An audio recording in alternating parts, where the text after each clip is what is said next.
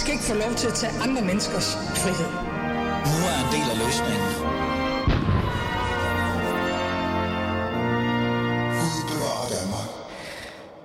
I næste 55 minutter skal vi have sådan zoom lidt ud fra et, et emne eller en debat, eller hvad det nu end er, vi plejer at gøre i Ales Fæderland, og have fokus på et enkelt individ. Det gør vi jo nogle gange, øh, og siger, hvad er det egentlig, der sker her? Hvad er egentlig øh, det vigtige i det her person? Dagens gæst, det er Henrik Dahl. Velkommen til. Tak skal du have. Henrik Dahl, øh, lad mig læse op, hvad jeg har skrevet. Fordi i virkeligheden så er det her format lidt specielt, lidt nyt for mig. Jeg har selv fundet på det, uden at selv at finde på det. Fordi det, jeg gør, det er, at jeg reelt set ikke har noget med manus. Jeg har slettet manus, jeg har smidt det ud, jeg har brændt af. Men jeg har øh, noget, vi skal igennem, og noget, vi skal tale om. Men jeg skal jo starte et sted, så jeg skal jo fortælle, hvem du er i virkeligheden. Ikke? Ja. Så jeg har skrevet det her. Lad mig prøve at læse det op. En mand, som mange før kendte som sociolog, forfatter og foredragsholder, blev lige pludselig til folketingsmedlem for Liberal Alliance. Det var i 2015, er det ikke rigtigt? Det er rigtigt. Ja, opstillet 14. Ja. Valgt ind i 15. Fuldstændig rigtigt. Utroligt, jeg kan huske sådan noget. Nu er han så, efter næsten syv år, cirka, ish, som folketingspolitiker, øh, erfaren debattør osv., besluttet sig for at sætte sejlen mod Bruxelles og EU-parlamentet. Adieu Danmark. Men hvorfor egentlig? Hvad er egentlig tanken omkring det her? Og øh, hvorfor er det, han gerne vil til EU? Og så også i øvrigt, hvordan har han egentlig med den rejse, han har været på, men også hans parti har været på? Det er det, jeg vil sammen med dig, Henrik, i de næste 55 minutter sætte mig ned og tale med dig om. Men vi skal også forbi fortid, nutid og fremtid. Jeg vil tage dig, også mig selv, og smide dig ind i sådan en nutid, fortid og fremtidsgryde. Ryst den lidt, og så se, hvilken svar, der falder ud. Og så vil jeg selvfølgelig spørge dig, øh, også i forhold til nogle råd. Altså, hvilken råd vil du egentlig give dig selv nu? Dengang, da du hoppede ind i politik, og da du var midt i politik, og nu hvor du skal til Bruxelles, potentielt. Skal vi komme i gang, Henrik? Lad os bare komme i gang. Et råd til den Ja. unge mig. Ja, du kan lige tænke lidt over det, så hører, så kører manus her.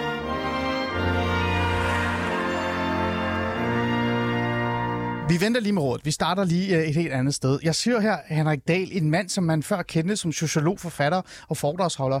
Og jeg har det sådan lidt, som om jeg sidder her og laver sådan en, en, et, øh, sådan en opsummé øh, interview, fordi du netop bare tager afsted til det uvisse. Det gør du jo ikke. Det er ikke det, der sker. Men hvis vi lige starter med det, Henrik Dahl. Du var jo den her kendte sociolog. Alle havde læst, hvad du har skrevet. Nærmest øh, den øh, daværende Svend Brinkmann, får jeg lyst til at sige. Ikke? Alle kunne lide dig. Ingen havde noget imod dig på sin vis. Du var forfatter, og du var foredragsholder. Det gik jo rigtig godt for dig. Undskyld mig, Henrik Dahl. Hvad hun skete der i dit hoved, du vågnede op og tænkte, nu vil jeg være inde i politik? Jamen, det er jo et utroligt godt spørgsmål, men grundlæggende synes jeg dengang, at jeg havde brugt mange år på at kloge mig på, hvordan tingene burde være. Og jeg kom til et punkt, hvor jeg synes, at nu var det ikke nok bare at snakke. Altså nu måtte jeg handle, uh, fordi det er jo nemt nok at sidde og være mandagstræner, eller sidde i sin lænestol og sige, at alle de andre er dumme. Nu må jeg ind, hvor det foregår, Mm. og tage et ansvar. Og det har jeg aldrig fortrudt, selvom det selvfølgelig også har været træls nogle gange. Mm. Henrik, nu kender jeg dig jo lidt, øh, også uden for et studie, det vil jeg gerne sige, men det ændrer ikke på, at jeg kan finde på at stille mærkelige og også lidt irriterende spørgsmål. Øh, men jeg kender dig som en person, som er altså, øh, enorm masse viden, altså kæmpe, nærmest en leksikon, man kan slå op i.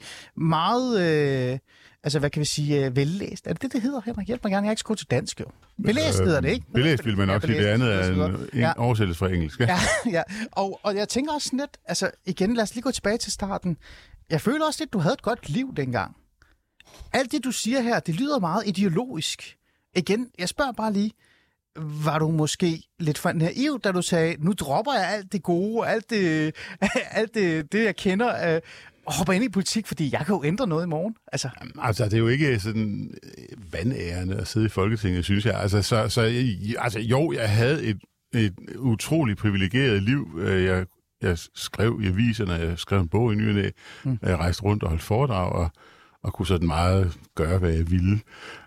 Um, politik er jo krævende på en anden måde, men der er også mange ting ved politik, som er fantastiske, og som man ikke ser, når man er borger. Altså, um, det kollegiale samvær med de andre MF'er, det er noget af det, jeg simpelthen har sat aller, allermest pris på. Altså, at man er en gruppe ordfører fra de forskellige partier, som kommer til at kende hinanden godt.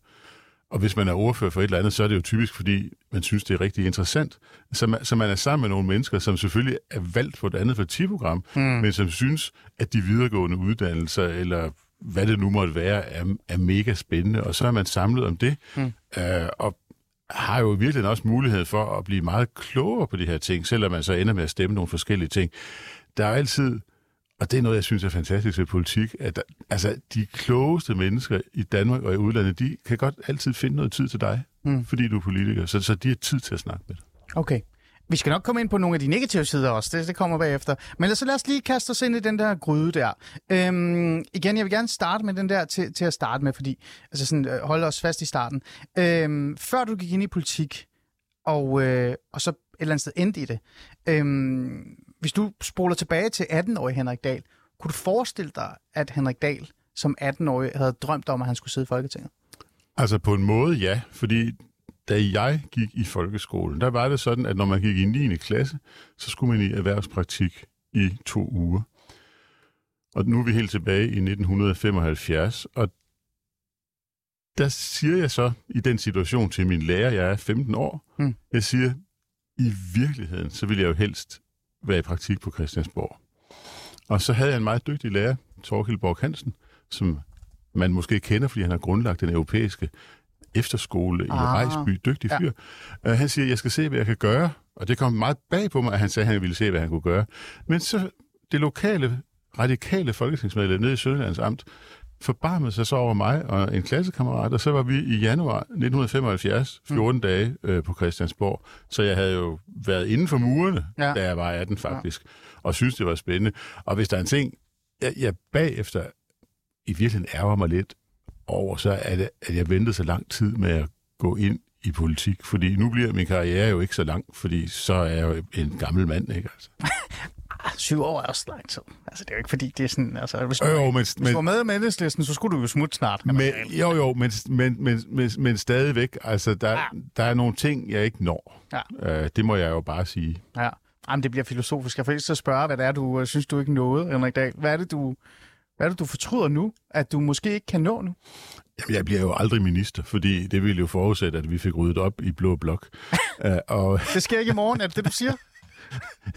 så længe... Altså, undskyld, hvad betyder at rydde op, Henrik Så længe kommer jeg, så længe kommer jeg jo ikke til hvad, hvad betyder at rydde op, Henrik Dahl? Jamen altså, Blå Blok er jo et, et syndigt råd, altså fordi Venstre er blevet sprængt i tre partier, og, øh, og Dansk Folkeparti skal finde formen, men, ja. men, men Venstre er jo blevet sprængt i Danmarksdemokraterne og Moderaterne og, og selve Venstre. Ja. Øh, og øh, Nej, så er, det... er, er jo sådan øh, organisatorisk og sådan noget i udu på den måde. Ja. Øh, så du ser og, det ikke lige komme der? Og, og, og så er der og så er der sådan nogle partier, der, altså Dansk Folkeparti og Nye Borgerlige ligger og slås med nedrykningsstregen, ikke? Og, så, ja. og, og, og, altså, det, det er bare noget kaotisk noget, så, så vi er ikke lige der, hvor vi går ind i en regering sådan som blok betragtet. Okay. Men minister, det gør du godt. Ja, det er jo spændende. Altså, jeg har jo haft det tæt ind på livet, fordi en af mine allerbedste venner, det er jo Merete Rissager, og hun var jo, jo undervisningsminister rigtigt. i knap tre år. Jeg var ja. ordfører på området, ja. og vi arbejdede meget tæt sammen, og øh, det er et spændende job, og, og man kan flytte mange ting der. Hov, Henrik Dahl, er det så det ministerie, du gerne allerhelst vil have, hvis det var det drømmescenarie? Nej, for at være helt ærlig, så vil jeg helst have Udenrigsministeriet, fordi nu har jeg været, jeg har været udenrigsordfører siden Samuelsen blev minister i slutningen af 16, og jeg har siddet i nævnet i nogle lange perioder, udenrigspolitisk nævn. Mm.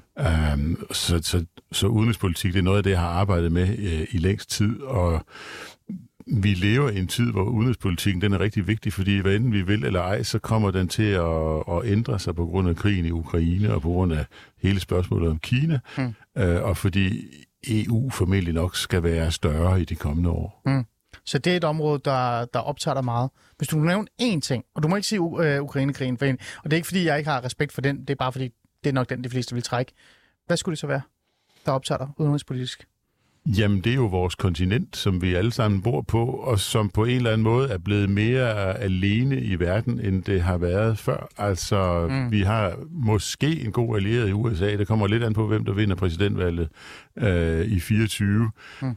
Um, men vi har jo gjort os selv godt og grundigt upopulære i Mellemøsten, så vi ikke har nogen særlig indflydelse der. Vi har gjort os rimelig upopulære i Afrika, så vi heller ikke har den store indflydelse der der er nogle lande i Latinamerika, som vi jo ikke har så meget at gøre med, men som også sådan lidt trækker sig væk fra det, man kan kalde den vestlige verden. Så den vestlige verden, som, som Europa er ryggraden i, skrumper ind. Mm. Jeg sidder og tænker på noget, Henrik. Øhm, fordi jeg kan godt se dig som øh, udenrigsminister. Øh, det kan jeg faktisk godt. Jeg kan også se dig som, som minister. Jeg har faktisk en, en ting, vi også skal snakke om bagefter i forhold til, at det måske stadig godt kan ske i virkeligheden. Øh, men du er også lidt kantet i din fasong, er du ikke det, Henrik? Altså, du er skarp. Du øh, trækker meget værdipolitik ind i mange forskellige politiske områder, øh, og man slår sig også på dig. Øhm, kan du egentlig være diplomatisk, Henrik? Nu spørger dig ærligt. Jamen, jeg, jeg synes ikke selv, jeg er særlig kantet. Altså, jeg, jeg er nem at have med at gøre, hvis folk de bare gør det, jeg siger. Men altså... Men det er jo svært, Henrik Dag, hvis du så lige pludselig sidder i en situation, hvor måske skulle være uden. Altså igen, kan du være diplomatisk, Henrik? Kan du egentlig... Øh... Altså, det synes jeg godt selv, jeg kan. Altså, øh, okay. nogle af de politiske resultater, jeg er mest stolte af på Christiansborg, dem har jeg jo opnået da vi var tre mænd i vores folketingsgruppe, mm. ved at være diplomatisk over for de andre partier og samle mm. et flertal på den måde. Okay, så det, det kan du godt. Det vil jeg mig da ind. Altså, med det, altså, men, men altså, jeg, jeg synes heller ikke, at man skal gå og gemme på sin mening, fordi så bliver samtalerne sådan rigtig lange. Altså, man skal gå til sagen og sige, hvad man synes, og så må andre mennesker også gå til sagen og sige, hvad de synes, og så, og så kommer man lidt hurtigere frem til det, man er uenig ja. om. Lad os lige holde fast i den her, før vi går tilbage til det igen. Der er jo ikke rigtig noget manus, vi har brændt det jo i virkeligheden. Øhm, udenrigspolitik vil det så under dit ledelse nærmest, kan man jo sige, altså øh, sammen med statsministeren, hvem det så end er, øh, måske Liberal Alliances øh, Alex Vandomslag, nobody knows, det er en mærkelig tid, vi lever i, øh, vil den være værdipolitisk orienteret? Man kan jo ikke bare føre en værdipolitisk øh, øh, udenrigspolitik. Det har vi da gjort før. Altså, altså, ja, men en det, meget aktivistisk værdipolitisk udenrigspolitik. Altså, det er jo rigtigt nok, at vi har, vi har gjort det, men det synes jeg ikke for sig heller ikke, at, at, at, hvad skal vi sige, taler for, at man skal blive ved. Altså, Nej. Øh, det man jo skal, når man fører udenrigspolitik, det er jo, at man skal varetage øh, danskernes øh, interesser. Øhm, og det gør man jo på mange forskellige måder, fordi altså, vi indgår jo i, i noget samarbejde, som er et værdifællesskab. Altså når vi går så meget op i det nordiske samarbejde, så fordi vi har sådan et eller andet følelsesmæssigt forhold til, til, til vores nordiske brødre, mm. nogle gange også lidt til de baltiske stater. Når vi er i EU, så er det fordi, vi har en interesse i, at vi vil gerne have økonomisk vækst, og vi vil gerne have nogle markeder, vi har adgang til. Uh, når vi er i, i NATO, så er det fordi, vi gerne vil have sikkerhed, for at sige det som det ja, er. Det er ikke? Så der er nogle ting, der skal, der skal ja. balanceres af mod hinanden. Okay. Uh, men det er da også klart, at Um, man skal jo også sådan i mange situationer skal man selvfølgelig også sådan sige, hvad man sådan tænker om ting, man er uenig om, og, og ting, man synes er uacceptabelt. Altså for eksempel, hvis der bliver lagt pres på ens land, øh, på en måde, man synes er uacceptabelt, så skal man selvfølgelig sige, at det pres, der bliver lagt, øh, mm. ikke er til at acceptere. Okay. Det giver mening. Jeg, jeg, jeg, jeg ved ikke, hvorfor. Jeg synes bare, det var interessant, så jeg dvælte lidt over den. Lad os lige komme tilbage igen. Øh, ej, lad os lige slutte af med det her spørgsmål, før vi kommer tilbage. Henrik Dahl, nu, nu øh, skal du stille op. Du stiller op til Europaparlamentsvalget. Øh, du er spidskandidat, så vil jeg ved, ikke? Eller det skal lige 100% på plads. Altså, det, jeg bliver formelt valgt øh, den øh, 10. juni, men fristen for at melde sig som kandidat var i går. Okay. Og der har ikke meldt sig andre end mig. Ej, okay. Så det, okay. jeg skal være uheldig for at tabe, vil jeg sige. Okay, man ved aldrig. jeg kan tabe til den stuebirk, der står ved siden af mig på, på scenen, men ja. altså, det vil jo være pinligt. Det, ikke? det kan være at ligesom det er Trump, ikke? Enten vil man have dig eller ikke have dig, så stemmer man på den. Nej, lad det ligge. Men Henrik, hvis det nu er, at øh, du så kommer ind, og du skal afsted mod Bruxelles, vi er enige om, du ikke stiller op til Folketinget, ikke? Punktum. Nej, altså så er det det. Altså, man kan ikke sidde begge steder, fordi det, det er Nej, så tidskrævende. Det, godt, man det, det, er, det er ja. så tidskrævende, ja. det kan ikke lade sig. Øhm, hvad nu, hvis der var nogen, der ringede til dig og sagde, Henrik Dahl, du har jo det her drøm om at være minister. Hvad med at komme tilbage og blive minister? Vil du så sige nej? Det kommer jo lidt an på, hvad man har på hånden, og det, jeg ved jo ikke, hvad... Nej, det ved jeg. jeg, jeg, jeg, ved, jeg ved jo ikke, hvad jeg har på hånden. Altså, altså, Udenrigsminister? Nå, nej, men altså, Undervisningsminister? Nå, nå, nej, men altså, hvis man sidder på bagerste række i et parlament, der har øh, et eller andet sted mellem 7 og 800 medlemmer, og ikke har en skid at skulle have sagt, Ja. og man måske kan få lidt mere at rive i, så kan det da godt være, det kan så godt være ærligt at sige, så kan det da godt være, at, at man tænker, at det her, det, det, er noget, det er en skuffelse, øh, og det andet, det er ikke en skuffelse, og, og så er det sådan, det er. Men hvis man sidder i et spændende udvalg og har nogle spændende projekter osv., så, så er det jo det, man skal, det er klart, ikke? Mm, okay. Øhm, lad os lige færdiggøre den her øh, øh prelog, kalder jeg den, kan man jo kalde det. Det, det, det er rigtigt opstarten, opramningen til den snak, vi skal have. Nu har vi været igennem det der med, hvordan var det egentlig at komme ind i politik? Øh, hvad var din drømme? Hvad nåede du og ikke nåede? Hvad ville du gerne måske have opnået? Øh, er der egentlig en politisk mærkesag, du ærger dig, du ikke nåede at få igennem eller få, få fokus på? Du må ikke sige skatter, Henrik Dahl. Det skuffer mig lidt, hvis det var.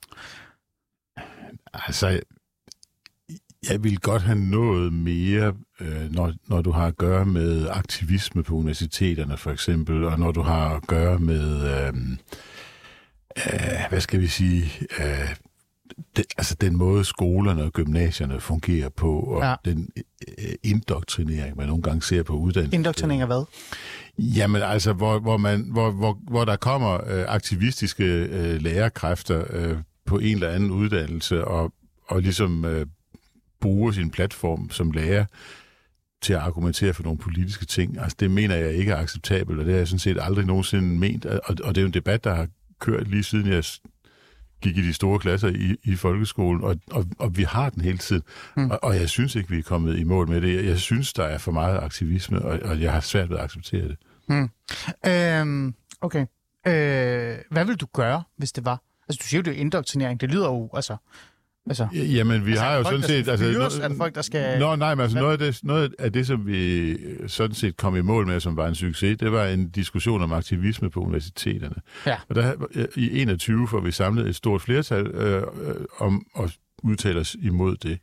Og det vi siger der, det er, at der ikke bør være aktivisme på universiteterne, men vi, men vi siger også, at det er en ledelsesopgave til de lokale ledelser ude på universiteterne at lave nogle retningslinjer, som folk har at rette sig efter. Så min forventning er jo ikke, at man skal have berufsforbud og fyre folk osv. Det synes jeg ikke, ikke hører nogen steder hjemme. Men det er, at der er nogle ledelser, der træder i karakter og laver nogle regler for, hvordan man afbalancerer, at man selvfølgelig har lov til at være politisk i sin fritid, mm. men, men det er bare ikke en del af ens jobbeskrivelse. Mm. Så, så, så det, som du gerne må i fritiden, det, det skal du ikke tage med ind i din jobbeskrivelse. Er der et konkret eksempel? Fordi jeg har lyst til at spørge dig, hvor grænsen så skulle være, hvis det var. Fordi indoktrinering er også et stærkt ord. Så er- er der for eksempel et eksempel, hvor, hvor du virkelig siger, her var grænsen, her ville jeg ønske, at jeg havde nået at gøre noget, eller kunne have gjort noget? Jamen, der er jo for eksempel kommet nogle lærebøger, som jeg synes er på kanten. Der kom en lærebog for et stykke tid siden om øh, terrorangrebet på synagogen og krudtønden, og hvor forfatteren til lærebogen siger, at vi ved jo ikke rigtigt, hvad der drev Omar el-Hussein. Og det er et forsøg på at vide, hvad skal for han aflagde tilståelse og sagde, at han støttede islamisk stat. Der er lige kommet en bog om Mohammed-krisen, som siger, at der er sådan set ikke nogen kriser, det er ufarligt at tegne Mohammed-tegningerne. Øh, netmagasinet Kontrast har også lige anmeldt en lærebog i normstormeri, som er, er til pædagoguddannelsen. Mm. Og der er selve sagen om normstormerne, som jeg så heller ikke synes er løst øh, tilfredsstillende. Og alle de her sager, de handler jo om at smule nogle skjulte dagsordner ind i undervisning på forskellige niveauer. Og, og det gør man jo ved at fremstille ting, der i virkeligheden er kontroversielle, som om de var ukontroversielle. Ja. Nogen vil jo så sige, Henrik, at, øh, at, øh, altså, at øh, du ikke rigtig er rummelig i forhold til andres holdninger. Ser du dig egentlig sig selv som et rummeligt menneske? Jamen... Altså, Jamen- fordi at være rummelig er jo også at sige, det kan godt være, at der er nogen, der har skrevet en bog om Mohammed-tegninger, men fred være med det. Jeg håber, altså, jeg regner der stærkt med vores, øh, vores øh, elever og, og øh, vores, øh, dem, der underviser, godt kan formidle det her ordentligt, og vi skal jo vise alle aspekter. Rummelighed. Øh, Jamen, det er jo sådan et, et underligt, øh, øh, det kan du selv være, argument. Fordi det, jeg siger, er, at det ikke er i orden at fremstille kontroversielle ting, som om de er ukontroversielle. Og det betyder jo så også, at man må jo gerne sige, at der er nogle kontroversielle vurderinger, som er sådan og sådan og sådan. Men der er også kritik af de her kontroversielle vurderinger, og kritikken lyder på den måde. Så hvis du, hvis du bare smuler ind i undervisningen, at øh, helt ukontroversielt, vi fakt, altså, altså, som sådan ukontroversielt siger, vi ved egentlig ikke rigtigt, hvad der drev øh, mm. Omar el-Hussein, mm. så er du nødt til at sige, ej, det, det er ikke sådan, det er, fordi politiet fandt en tilståelse af, hvad det var, der drev ham. Ikke? Men hvorfor er det særligt kontroversielt? Altså, øh, og hvis det nu er så særligt, hvorfor skal det så ikke være et, et, et, et læringsrum, et sted, hvor, øh, hvor der selv netop skal være kritik øh, af alt? For eksempel, man kunne også sige, at øh, holocaust-benægter Øh, jeg ville da synes, det var virkelig interessant at høre holocaust-benægternes mærkelige teori- teorier og teser om, at, at øh, for eksempel øh, Auschwitz aldrig har eksisteret næ- næsten. Ikke? Det er jo virkelig det, de, de fremlægger nogle af dem. Ikke? Øh, jo, men det er også det, jeg siger. Jeg siger bare, at du må ikke fremstille det. Jeg går ikke ind for, at du så må fremstille det, som om holocaust aldrig har fundet sted. Du skal sige, at der findes folk, der aldrig har fundet sted, men der findes jo massive vidensbyrd, at folk blev dømt i Nürnberg-domstolen og så videre, på, mm. på, på grundlag af, at det havde fundet sted. Ah. Så det, det er jo det der med, at du klipper modargumenterne ud og siger, at det her, det er sådan, det er. Mm. Øhm, altså, hvis, jeg synes ikke, at det er i orden ligesom bare at sige, at Hitler han havde en retfærdig sag, og så stoppe der i sin undervisning. Så sige, at der er nogen, der synes, Hitler havde en retfærdig sag, men der er sandelig også mange, der synes, han ikke havde en retfærdig Men hvad nu, hvis man har en... Det er fuldstændig skørt, men det er jo, det er jo sjovt nok, det er interessant det her. Men nu, hvis man har et, øh, et foredrag eller en bog, man får øh, præsenteret, introduceret i, øh, på folkeskolen, 9. klasse, lad os sige det, eller i gymnasiet, eller på universitetet, hvor man siger, at Hitler han var sgu meget sød. Han kunne godt lide dyr, øh, og han er misforstået. Men så 10 minutter efter, så var der et andet foredrag, der sagde, at Hitler var rappende vanvittig og en masse morder, og vi burde aldrig nogensinde nævne hans navn. Er, er det ikke fair nok, at der er begge sider af en sag? Ytringsfrihed i sig selv i virkeligheden? Jeg synes, øh, det er dårlig undervisning, og det synes jeg, fordi... Øh, øh, hvad skal vi sige, det, den, det afvejede synspunkt, det ligger jo ikke midtvejs mellem det fuldstændig skøre og utrærede synspunkt mm. og, og standardsynspunktet. Øh, det er jo noget, der nogle gange går galt i journalistik, det er, at du har en eller anden, altså, du har en eller anden fuldstændig crazy person, og så en, en fornuftig person, og så siger nu hører vi på en crazy person, ja. så hører vi på en fornuftig person, og så er sandheden jo nok et eller andet sted midt imellem.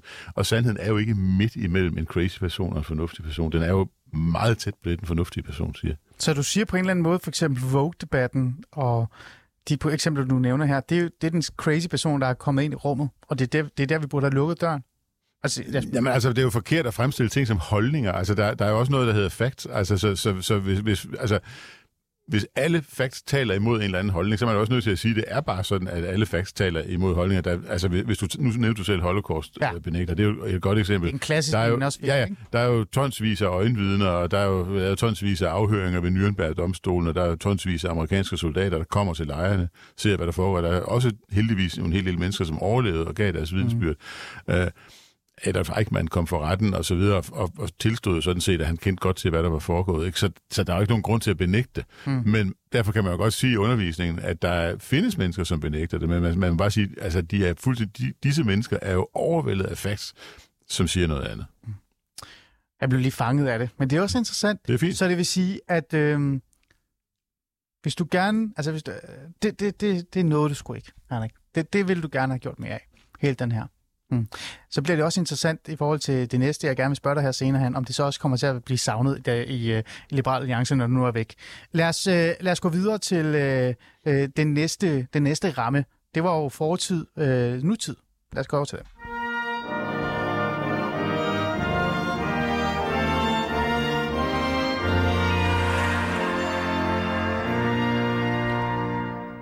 Ja, du lytter til Alis Fæderland, og mit navn er som altid Ali Aminali, og jeg er Henrik Dahl i studiet, øh, medlem af Folketinget for Liberal Alliance, og potentielt øh, Europaparlamentsmedlem øh, for Liberal Alliance til det, i hvert fald, i hvert fald kandidat til det kommende valg. Øhm, øhm, jeg har dig i studiet for netop at, at drille dig lidt, men også bare sådan udforske lidt i nutid, fortid, fremtid, og, øh, og finde ud af, hvad er du egentlig for et menneske, Henrik Dahl? Hvilken påvirkning har du egentlig haft på dansk politik og Liberal Alliance som parti? Og hvad sker der egentlig, når du smutter der hen af øh, øh, mod Bruxelles. Øh, jeg sagde jo, at det var jo fortid, nu er det så nutid, men i virkeligheden så er vi også lidt fortid-nutid-agtigt, fordi hvis jeg skal så tage Henrik Dahl op som politiker og sige, hvad kan jeg huske allermest? Så kan jeg jo nævne nogle af de ting, du har arbejdet for på Christiansborg, og, og reelt set også øh, kæmpet for, og din værdidebat øh, også i forhold til universitetet osv. Men det, der sådan brænder allermest igennem for mig, det var jo øh, det særligt interessante interview, du lavede på det gamle 24-7, efter et valg, øh, hvor øh, man ærligt godt kan sige, at, øh, at Liberal Alliance og øh, Anders Samuelsen, daværende øh, hvad hedder det, formand for Liberal Alliance, virkelig fik sig en losing, altså en valglusing, men det endte jo med, at Anders Samuelsen ikke engang kom ind i Folketinget. Øh, du vågnede op, og så skete der noget, Henrik Dahl. Du satte nærmest partiet i brand. Øh, hvis vi lige starter med det. Øh, hvad gik der igennem dit hoved egentlig, da du, øh, altså før du øh, besluttede dig for at lave det interview og være så ærlig omkring din holdning? Jamen, der er jo flere ting i det. Altså, øh, Lars Løkke havde jo op til valget i 19 sit befrielsens øjeblik. Det må man sige. Det skrev han en bog om, og det er kendt vidt og bredt. Og det der interview, som jeg så giver der den 6. juni 2019, det er jo så også på en eller anden måde mit befrielsens øjeblik, fordi øhm, op til øh, valget i 2019, øh, det er jo kommet sådan mere frem nu, også med Simon Emils erindringer og så videre. Altså, ja. der havde været øh, sådan en kupforsøg, hvor folk havde prøvet at tage mit plads i Folketinget fra mig, og der havde været alle mulige former for chikane, mm. og der var blevet ført en, efter min opfattelse, tåbelig politik, og jeg var også blevet uvenner med den daværende ledelse, fordi jeg havde heller ikke lagt skjult på, at, at jeg synes, det var destruktivt, det de gjorde, mm. i forhold til, at vores parti kunne fortsætte. Mm. Og det havde jeg jo i hvert fald ret i, fordi vi var jo 0,3 procent point det var fra, helt fra at ryge ud, ja. så det var meget øh, destruktivt. Og der var jeg sådan blevet spist af med, at jeg skulle sådan passe mig selv og, og kende min plads i gruppen, som var sådan langt tilbage på de bagerste rækker. Og derfor er det selvfølgelig mit befrielsens øjeblik, men jeg havde da også en skjult dagsorden, og det var, jeg gerne ville have, at Alex han skulle være vores næste leder, hmm. og ikke at Simon Emil skulle være vores næste leder, fordi jeg var fuldstændig overbevist om, at Simon Emil han ville ikke være i stand til at vende skuddet, hmm. at, at der, han ville være, blive associeret med vores nederlag og alt det dårlige, vi stod for, og han ville ikke kunne begejstre nogen. Mm. Øhm, og det, der føler jeg, at jeg havde ret, fordi at de politiske projekter, han selv har haft med borgerligt centrum og øh, fremad, tror jeg det hed, altså, var jo altså, bravende fiaskoer. Der var jo ingen som helst opbakning til det, og Simon Emil kunne aldrig have skaffet 14 mandater med valget i 22. Det kunne Alex. Hmm. Øh, med lidt hjælp fra Ole og mig og vores sekretariat. Men altså, øh, jeg, jeg føler mig fuldstændig retfærdiggjort i bedømmelsen af, at vi, vi er nødt til at komme af med den gamle ledelse, og vi skal have en ny ledelse, og vi skal have en ny kurs for partiet, ellers så kommer vi ikke væk fra spærregrænsen. Hmm.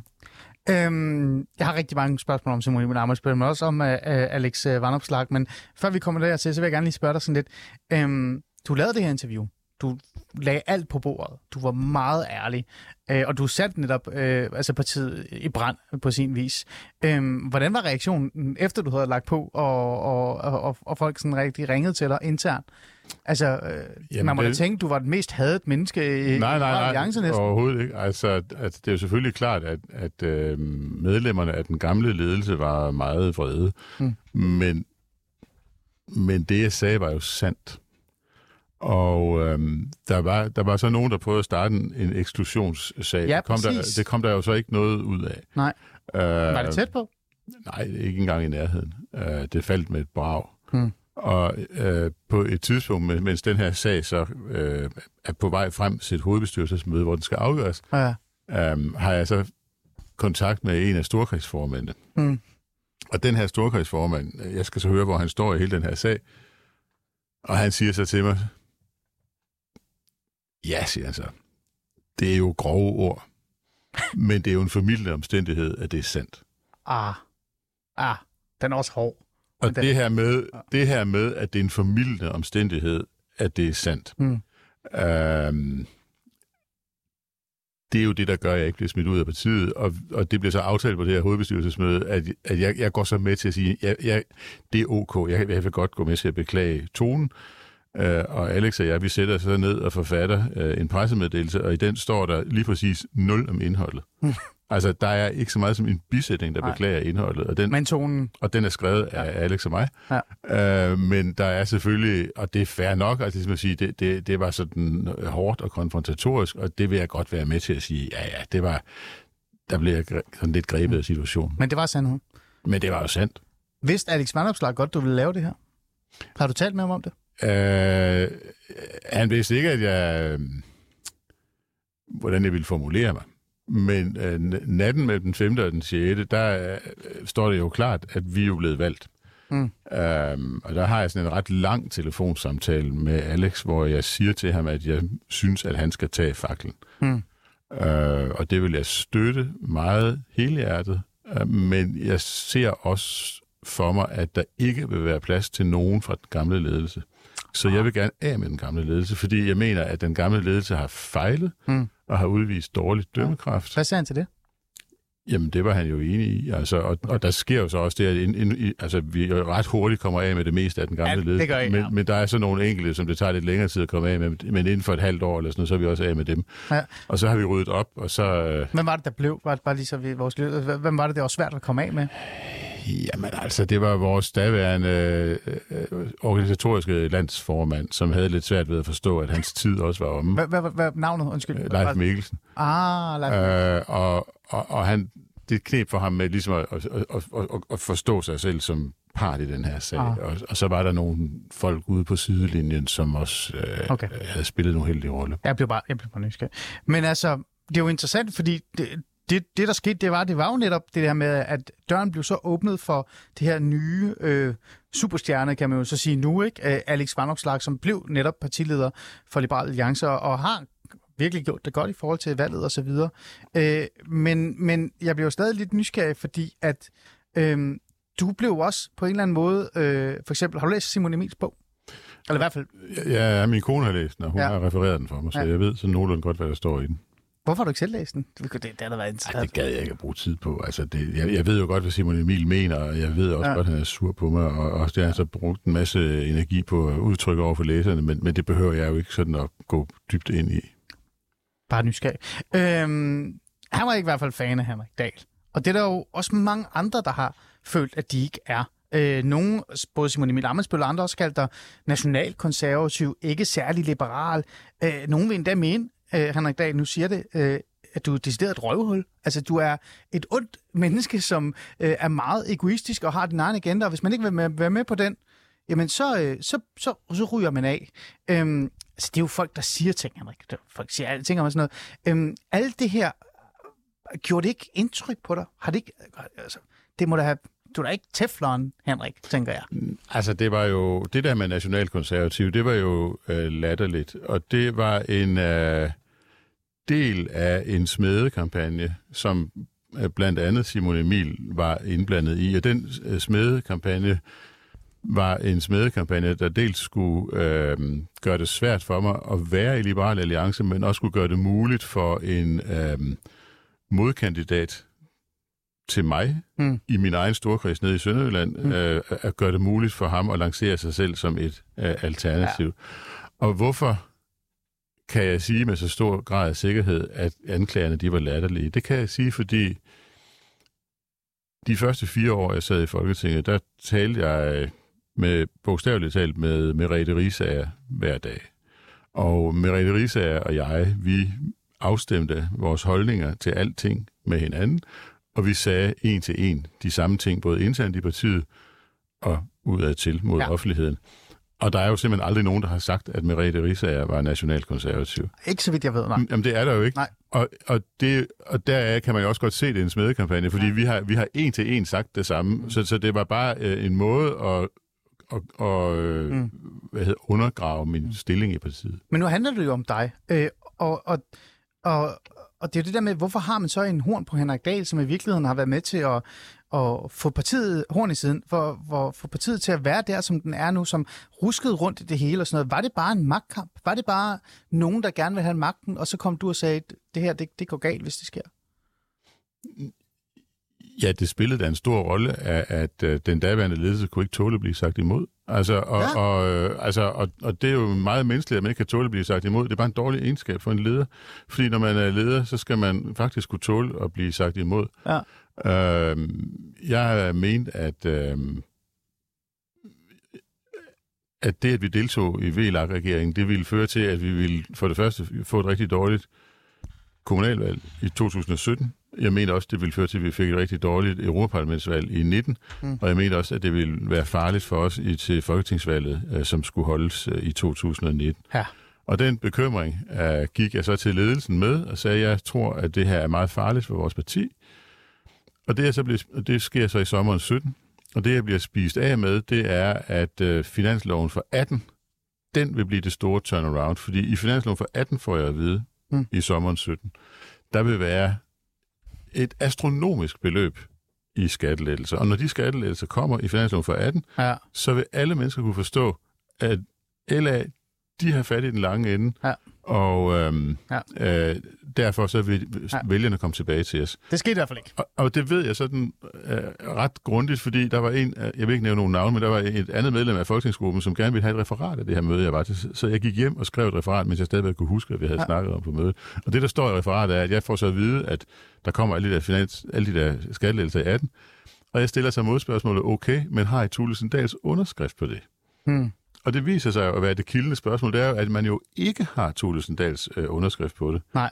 Den anden ting, mm. øh, som var et kritikpunkt, var, at jeg synes, det var overflødigt at lukke nye borgerlige ind i kampen, øh, den politiske kamp, fordi vi stemte jo for alle udlændingestramningerne øh, fra 15 og frem. Ja. Men af forskellige årsager var det belagt med tabu at forklare, hvorfor vi stemte for dem. Mm. Og jeg var jo tilhænger af, at når vi nu faktisk havde stemt for alle stramninger, der var, ikke, Forklar hvorfor. der var ikke én stramning, vi ikke havde stemt for. Hvorfor i djævelens navn kan vi så ikke forklare offentligheden, hvorfor vi stemmer for? Ja. Og det vi jo så er begyndt at gøre efter 2019, det var jo bare helt banalt at sige, jamen hvorfor er vi med i det udlændingepolitiske flertal? Vi har været med i det hele tiden. Ja. Men af mange forskellige årsager måtte vi ikke sige ud af til, at vi var med, så det var sådan lidt en beskidt hemmelighed, vi gik og puttede med. Og der mener jeg, at vi lukker nye borgerlige ind i kampen, og jeg mener, det er helt tosset, fordi de har den samme økonomiske politik som os. Mm. Mm. Og jeg mener, at hvis vi, hvis vi havde forklaret, hvorfor vi bakker op med stramningerne, så havde folk ikke set os som et slapperparti. Interessant. Lad os, øh, lad os gå lidt, sådan lidt øh, frem, øh, fordi det lykkedes jo. Det gik jo godt, kan man jo sige. Ikke? Alex Vanopslag øh, blev partileder. Øh, du satte dig godt tilbage på din stol og så det hele udfolde sig og blive større og større i virkeligheden, mere og mere populært.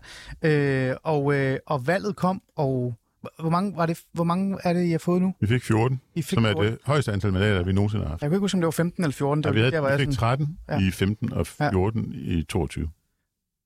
Henrik Dahl, har du en andel i det? Altså, nu må du godt øh, altså, være ærlig her. Jamen, det har alle, som, øh, som skabte det her resultat. Og dem, der skabte resultatet, det var vores folketingsgruppe og vores sekretariat. Ja, men det var dig, der satte det hele i brand og startede nej, det hele. nej, nej, det var... Succesen blev skabt ved noget meget gammeldags, nemlig at vi holdt sammen. Ah, Øh, og dem, der holdt sammen, var jo selvfølgelig i, i høj grad folketingsgruppen. Det var også vores sekretariat, og det var sådan en hård kreds af, af, af, altså omkring vores hovedbestyrelse, som var jo nogle folk, der som arbejder frivilligt, og, og som tog et kæmpestort slæb med at rydde op i vores organisation, og, og, og bremse medlemsflugten, osv. osv., osv. mm, Og, og jeg har altid ment, at øh, når nogen en dag skriver LA's historie, så synes jeg, at de skal skrive historien om, at det var noget så gammeldags som Som- sammenhold, sammenhold. der, lyder meget banalt, der, Henrik. der gjorde, at vi klarede ærterne. Det lyder meget banalt i virkeligheden. Men burde der ikke være en kapitel, der hedder Henrik Dahl? Nej, det synes jeg ikke. Synes du Altså, virkelig ikke Øh, nej, det synes jeg ikke, fordi jeg synes, at hvis der er et eller andet fodboldhold, der vinder Champions League, så skal der ikke være et kapitel om en af spillerne. Altså, så synes jeg, der skal være et, et, et, et kapitel om taktikken, Ja. og hvordan man får taktikken til at fungere. Og ja. hvis der er nogle flotte mål, så kan man også ligesom gennemgå opspillet til målet, og hvordan det bliver sat ind, og så videre, så videre. Ikke? Altså, og vi får scoret en masse mål, og, og, og vores opspil. Jo, jo, men altså. Steven Gerrard betød jo også rigtig meget for Liverpool. Han har sin egen kapitel, vil jeg gætte mig til. Øh, og, det, og det er der, jeg Nej, tænker men bare politik sådan... er en holdsport, og, og, og, det, og, og, og når vi får det til at fungere så godt, så er det fordi, vi gør det til en holdsport. Okay. Så du siger til mig, at, at selvom du måske var den, der antændte lidt bålet, så var det sammenholdet, der gjorde, at, at det hele flaskede sig sammen. Øh, og i reelt set bare så banalt som ingenting, som at bare samarbejde. Og være... Det, vi, fik vores hold, vi fik vores hold til at fungere. Okay. Og vi fik det til at fungere sådan, at, at øh, det var sådan noget, som jeg godt kunne lide, det var, at det var ikke sådan særlig hierarkisk. Så hvis der var nogen af de unge, som havde gode idéer, så blev de ikke skudt ned, bare fordi det var de unge, der kom med dem. Så, så, Nej. så, så vi, der var sådan en stemning af, at vi kører med dagens bedste idé, Mm. hvem den så end kommer fra, ja. som jeg godt kunne lide. Når du kigger nu øh, på øh, partiet, Øhm, og vi kommer til fremtiden lige om lidt, men når du kigger på partiet lige nu, som den er lige nu, med en stærk øh, partileder, øh, der nærmest har lejet en hel sportssal for at holde konference, ikke? Jeg regner det sådan noget med DJ Vandopslag, eller jeg ved ikke, hvad det er. Øhm, øhm, det er et dumme spørgsmål at stille dig, det er, kunne du forestille dig, at det her var ske? Men jeg vil hellere så spørge dig sådan lidt, har du forventet, at det ville gå så godt? Altså, der var mange grunde til, at jeg pegede på Alex. Altså, en af grundene var, at han havde været leder af vores ungdomsparti, mm. Liberale Alliances Ungdom, og han havde gjort det helt utroligt godt som leder af vores ungdomsparti. Um, han er jo født i 91, så der har han jo været sådan først midt i 20'erne, ikke? Altså, og, og, og derfor var jeg overbevist om, at han ville gøre det godt uh, som Men leder. så godt. Altså, så, altså det, det, det kommer altid til at lyde dumt, når man siger, det havde jeg forventet, fordi så lyder det, som om man ikke er imponeret. Fordi jeg er meget imponeret. Men jeg havde også forventet, at Alex ville gøre store ting, fordi han, han var så dygtig, da han var leder af LAV. Mm. Nogle taler jo om, at, han, øh, at øh, Alex Vanopslagh nærmest er blevet øh, det borgerlige Danmarks spidskandidat for statsminister. Altså statsministerkandidaten er, er jo spydspidsen, fordi at nogle af de andre er forsvundet. Ikke? Ellemann øh, er jo en regering øh, og har også været sygemeldt noget tid, men det, det er sgu lidt lige meget. Det er mere, at han er en regering. Og Søren Pape er... Jeg ved det ikke. Et eller andet sted. Øh, du har måske set ham. Jeg har ikke set ham i lang tid. Øh, tror du, han kan leve op til det? Altså, er, er Alex Vanopslagh egentlig god nok til at være en borgerlig leder? Altså nu får du et politikersvar, men det kommer jeg ikke til at gå ind på, når der er så lang tid til valget, fordi regeringen gør det dårligt, og når en regering gør det Hvad dårligt... nu? Hvad nu? Når, når en regering gør det dårligt, så bliver den jo siddende, så længe den kan, fordi de altid håber på et mirakel af en eller anden slags, der, Det er selvfølgelig rigtigt nok. der vil dukke Men op. hvad så så nu, valget kommer, valget kommer i slutningen af 26. Men lige nu, lige nu, der sidder en masse danskere og kigger på det borgerlige Danmark og ser, okay, den mest funklende og den, den klareste stjerne lige nu, det er Alex Vanopslagh. Kan, kan han håndtere det? Altså forhandlingslederen er der jo tradition for, at den, der kommer fra det største parti. Så, så, det er jo bare sådan, det er. Mm. Altså, og, og, og derfor vil det naturligt ligesom være, at man siger, at altså, forhandlingslederen bliver øh, formand for det største parti. Okay. Hvem formand for det største parti er, det kan man jo ikke øh, sige noget om, men altså, det ville jo også være naturligt, at, at hvis Danmarksdemokraterne bliver det største parti, så, så må jo Inger være i første omgang forhandlingsleder, øh, og, og så må man se, hvor, hvor langt hun kommer med de forhandlinger. Hvis det er Alex, der er formand for det største parti, så er det ham, der er forhandlingsleder. Tror du, øh, eller ser du egentlig Inger Støjberg som en kommende forhandlingsleder? Har hun, øh, har hun øh, Når jeg, jeg, jeg, når jeg ser det en anden vej rundt, altså jeg ser sådan på det, at udgangspunktet må være, at forhandlingslederen er lederen af det største parti. Okay, okay. Det, jeg vil altid synes, det var naturligt, at man, at man startede der. Og derfor vil jeg også altid mene, at, at der skulle være en eller anden rigtig, rigtig god grund for, at man skulle gå væk fra, fra det princip. Mm. Men nu er du jo også, altså for det første er du sociolog, ikke? Er det ikke rigtigt? Jo, jo. Du er jo, du er jo netop sociolog. Der er nogle andre, der siger, de er det, men det er de faktisk ikke. Det er en anden snak. Øh, du er jo netop sociolog, og du har en masse viden og erfaring inden for Christiansborg. Du har faktisk skrevet en bog om, om Christiansborg. Øh, så hvis vi bare trækker den op, kan du se Inger Støjberg for dig blive en, altså, en, en, en forhandlingsleder? Altså, har hun pondus til det? Har hun mennesket i det? Du kender hende jo lidt. Jamen altså, jeg kan kun gentage mig selv, og det bliver igen meget politikere. Det, mit, mit, mit, mit udgangspunkt vil altid være, Okay. ja, og jeg, jeg vil også forvente i rød blok, at det var lederen af det største Ja, parti, ja. så der, start, kunne- der, der starter som forhandlingsleder. Men man kunne jo godt starte som forhandlingsleder og have mandatet til det, men, men, at, men så kunne du så ikke se dem rigtigt som en, en god leder. Men, altså, Jamen, det vil jo så komme frem i forhandlingerne, men altså, nu, nu, altså jeg, jeg kan jo ikke komme det nærmere, men altså, jeg, jeg, jeg synes bare, jeg, jeg synes bare, man kan lige så godt være ærlig og sige, at traditionen er, at det er formanden for det største parti, MK, som i første omgang leder forhandlingerne. Okay. Okay. Sådan har det altid været. Henrik Dahl, vi skal også nå øh, fremtiden. Øh, så her til sidst, før vi går hen til fremtiden, så øh, Alex Vanderplak er jo blevet den her funklende stjerne. Øh, og du har jo været med til også, du siger jo, det har været et holdsport, men jeg har en idé om, at der er nogle af de her værdimæssige og politiske dagsordner eller områder, dem har du været med til at sige, dem her, dem kan vi godt lide. Jeg vil gerne, ja, når jeg er med, så vil jeg også gerne have, at de her skal blive. Øh, tænker du, at, øh, øh, og det er jo det, der ligger op til det næste, tænker du egentlig, at Liberal Alliance er det samme, som det har været, som har fået succes uden Henrik Dahl? Nu vil jeg fortælle en sand historie, fordi på et tidspunkt for i 20 eller sådan noget, der øh, hyrede vi Analyseinstituttet Opinion til at lave en undersøgelse af, af dem, der havde stemt på os. Ja. Og vi får så lavet et kæmpe stort spørgeskema, og så er der et lyst hoved hos Opinion, der siger, at I kunne jo også, Ole, øh, Alex, Henrik, I kunne jo også udfylde det. Aha, Ej, spændende. så vi går ligesom med på sit fint, så vi udfylder det spørgeskema, vi sender ud til vores vælgere. Ja. Og da vi så kommer, til- da de så kommer tilbage i opinion med de der data, så, så er der sådan en vildig hund i opinion, der siger, sig mig, har I skrevet af efter hinanden? Fordi okay. det har vi så ikke, men, altså, men, men, men vi er faktisk utrolig enige, og de der tre besvarelser fra os tre er næsten ens. Mm. Øh, og og det, det er voldsomt overdrevet i medierne, hvor uenige vi er. Er det det? Øh, Fordi ja. der er jo historier om, at Henrik Dahl nærmest ikke har noget at sige, og øh, Alex Vanopslag har taget tesen, Henrik er blevet skubbet til siden, og, øh, eller omvendt, at Henrik Dahl faktisk fylder alt. Altså værdimæssigt, der er det Henrik Dahl, der har sat dagsordenen, mens Alex kører, Alex kører med den der, du ved, gør det frit. Og, og altså, Jamen, det, det er enormt overdrevet, fordi altså, vi var, jeg, var, jeg, jeg var meget lettet, og jeg var sådan på en måde meget glad, fordi jeg synes, at, at det, jeg kan huske, at jeg tænkte, at nu tegner fremtiden jo på en eller anden måde lys, fordi nu har vi udfyldt det der temmelig lange spørgeskema af alle tre, og det, og, Ja. det, og det er mere eller mindre ens, ikke? og det betyder, at vi skal ikke bruge oceaner af tid på at være uenige om partiets nej. linje. Der kan være nogle små ting, øh, og, og der, jeg har aldrig hørt om nogen, der var sådan 100% enige i deres partilinje. Nej, det er der sgu aldrig nogen. Øh, Men altså, vi er og var utrolig meget enige om det, og derfor ligger partilinjen jo også øh, et sted, hvor, hvor jeg meget, meget gerne vil have, at den skal være. og så som du tror, den bliver.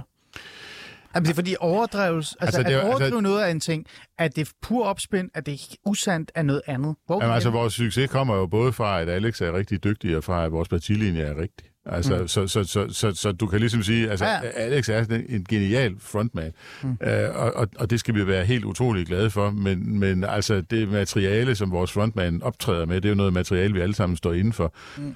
og også har haft stor indflydelse på at udforme, og, og det er vi meget enige om. Okay. Lad os gå hen til, øh, til, til fremtiden, fordi vi kan blive med at tale om det her. Men det virker som om, du er, altså, at, at Liberal Alliance, det du siger til mig, det er, at det bliver, som det er nu. Det er ikke fordi, at fuldstændig ændrer sig, når Henrik Dahl forsvinder. Så, så, så meget pondus har du heller ikke i virkeligheden. Altså, partier bliver ikke ved med at være det samme, men altså, altså jeg tror, at jeg vil sammenligne det der med, hvad der sker i partier, med det, der sådan sker på sådan nogle mere velorganiserede fodboldhold.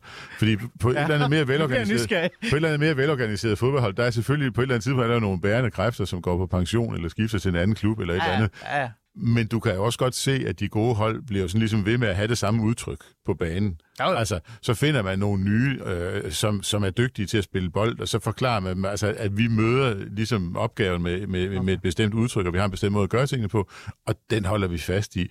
Og det er jo også det, vi sådan prøver ligesom at forklare af vores nye MF'er. Det, det er også lidt ligesom at sige, sådan, at de må, I må også gerne lære at tænke på, hvad det, hvad det er for et hvad er det for en slags udtryk, vi ligesom møder omverdenen med, altså når vi skal forklare et eller andet, og når vi tager stilling til et eller andet, hvad, hvordan gør vi så det? Okay.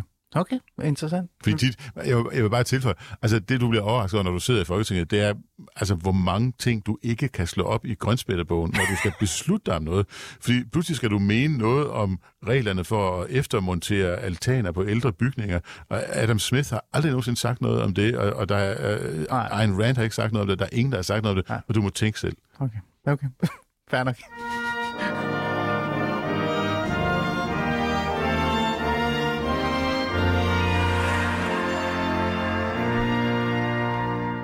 Henrik Dahl, folketingsmedlem for Liberal Alliance i studiet. Manus er brændt af. Vi snakker om øh, fortid, nutid og fremtid.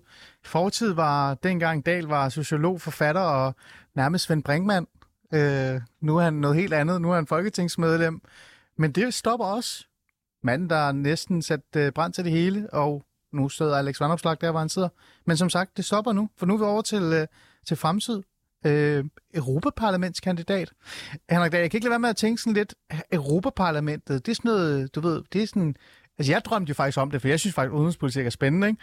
Men det er sådan noget, nogen siger, det er sådan noget pensionister, eller hvis man gerne vil af med nogen i et parti, så sender man dem hen. Jeg kan huske, at en af de der stra- strategier, der var over for dig øh, i forhold til at komme af med dig, det var, kan vi ikke sende ham til Europaparlamentet? Jo, jo. Øh, Henrik Dahl, er du ved at smutte for det hele, fordi man tænker, så har han nu, nu har han sagt nok, eller er det fordi, det er en drøm, du har? Nej, jeg vil også gerne have, jeg vil selv gerne have haft chancen i, i 19, men det var jo helt i uheld, at jeg ikke havde den, fordi vi fik jo et rigtig et dårligt øh, valg. Godt nok en lille smule bedre end folketingsvalget, men ikke ret meget. Ja. Øhm, og derfor håber jeg selvfølgelig også, at vi får et, et meget bedre Ja. valg Men vil du det her, den her gang. Altså Henrik Dahl, er det noget, den andre har besluttet for dig, eller er det noget, du... Nej, nej, nej, det er min beslutning. Det er det 100%. Øh, 100 procent, og, og øh, det hænger jo sammen med, øh, altså for det første er der en hel masse ting, som ligger bedst i et europæisk regi. Alt, hvad der hedder grøn omstilling, det ligger bedst Ja. i europæisk regi. Ja. Med, med det regelværk, der skal Ja. laves der. Altså, vi kender godt til det politiske, det ved jeg godt, undskyld, det er ikke det, Ja, ja, men, men jeg altså- tænker bare sådan, dig som person, som individ i det her parti, er det en beslutning, du selv har taget, fordi du tænker, jeg skal op til Europaparlamentet og kæmpe for den grønne omstilling, den, den udenrigspolitiske, du ved, alt det der med migration. Nå, nå, men altså, hvis jeg skal sådan sige noget personligt om, hvad, hvad der tiltaler mig, så er det, at, at Øh, noget, jeg gerne vil, er at have et mere internationalt præget job. Mm. Fordi jeg boede i USA i mine unge dage, jeg gik på universitetet, og jeg elskede den internationale stemning, der var, og, og, og de indtryk, man mm. fik fra studerende fra alle mulige lande, og bo i USA og så videre. Så arbejdede jeg fem år i et amerikansk firma, Ja. øh, og, og det førte jo selvfølgelig også til, at altså, jamen, her kører vi efter nogle amerikanske regler, og, og, og vi har en amerikansk ejer, og vi har filialer i næsten 100 lande. Og, Så det er det internationale, du savner? Og, det, og, og jeg har da ofte sådan savnet øh, det internationale, og, og, og, og en- af grundene til, at jeg er så glad for at være næstformand i, i Udenrigspolitisk Nævn, det er, at det er rigtig in- internationalt. Og man, man får en masse internationale opgaver, og mm. dem vil jeg gerne have, fordi det interesserer mig rigtig meget. Mm. Men Europaparlamentet er også bare et sted, man forsvinder hen, og, og, og så er man væk. Altså, så, så døser man hen. Altså, øh, der er ikke særlig meget interesse for det. Mange mener også, at man ikke rigtig får noget ud af det. Øh, der er endda, øh, nogen vil sige, det er også lidt sjovt, fordi Henrik Dahl har der altid været en lille smule Europa, europaskeptisk. Altså sådan, du ved, øh, nu skal altså- du derhen og sidde sammen med dem i en rundkreds, og altså det der, det der ved, europaskepsis ved jeg simpelthen ikke, hvor folk har fra. Altså, er det også på opsving? Der er mange øh, myter om det, Henrik. Altså, jeg, jamen, altså, vi, altså, det kan vi lave et andet program om, men, men altså, jeg synes godt nok, at der er mange mennesker, der har travlt med at, at mene og tro alt muligt. Altså, Det har du fuldstændig altså, ret i, Altså, der, hvor jeg sådan startede i politik, altså, det, det var der med, altså, det, altså, det var jeg faktisk, og, og det var i et pro-europæisk setup, som Sten Gade øh, stod i spidsen for. Det var ikke føderalistisk, men det var pro-europæisk. Ja. Og der arbejdede jeg for den pro-europæiske sag med folk, man sidenhen kom til at høre rigtig meget om, som for eksempel Mette Frederiksen og Margrethe Vestager Ja, ja. og hele Thorning Schmidt i øvrigt også. Hold da op. Øh, altså, så, så, så det var pro-europæisk. Øh, så synes jeg, at, at man har lavet nogle fejl. Altså, jeg synes, euroen den er fejlkonstrueret. Jeg, jeg stemte faktisk for den, men jeg synes, at den, jeg, jeg har indset, at det var en fejl af mig at stemme for, fordi den er, den er forkert konstrueret, og den har nogle svagheder øh, bygget ind i sig. Jeg synes heller ikke, at det her med de ydre grænser er blevet håndteret særlig godt. Ja, det er klart. Men hvis der var noget, jeg lærte af at sidde i Brexit under udvalget, så var det da, at det der med bare at sige, at man vil melde sig ud af EU, det er komplet vanvittigt, fordi man skal have en plan for at melde sig ind i et eller andet. Og britterne havde ikke en plan for at melde sig ind i noget, og det gik jo grueligt galt. Mm. Så du er ikke europaskeptiker, øh, eller EU-skeptiker, du er mere øh, kritiker. Jeg, altså, jeg, jeg, jeg, jeg, jeg, jeg, jeg, jeg, mener, at, at øh, tingene skal løses der, hvor de giver mest mening. Okay.